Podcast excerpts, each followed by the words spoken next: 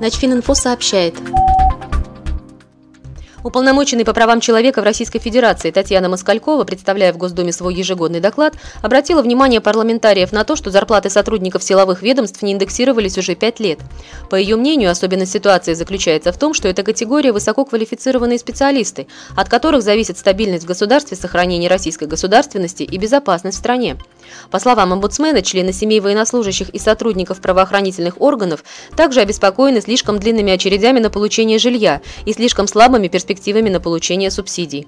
Уполномоченный по правам человека уточнила, что в 2017 году не были выделены все необходимые для реализации этих нужд средства и призвала депутатов учесть расходы при формировании бюджета.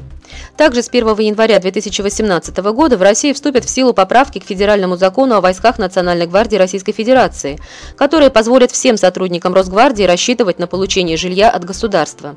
Ранее на льготу могли претендовать только военнослужащие внутренних войск, а на сотрудников полиции, СОБРа, ОМОНа и вневедомственной охраны она не распространялась. Теперь жилье планируется предоставить не только действующим сотрудникам ведомства, но и тем, кто по возрасту должен быть уволен в запас. Начфининфо – информационный портал для военнослужащих.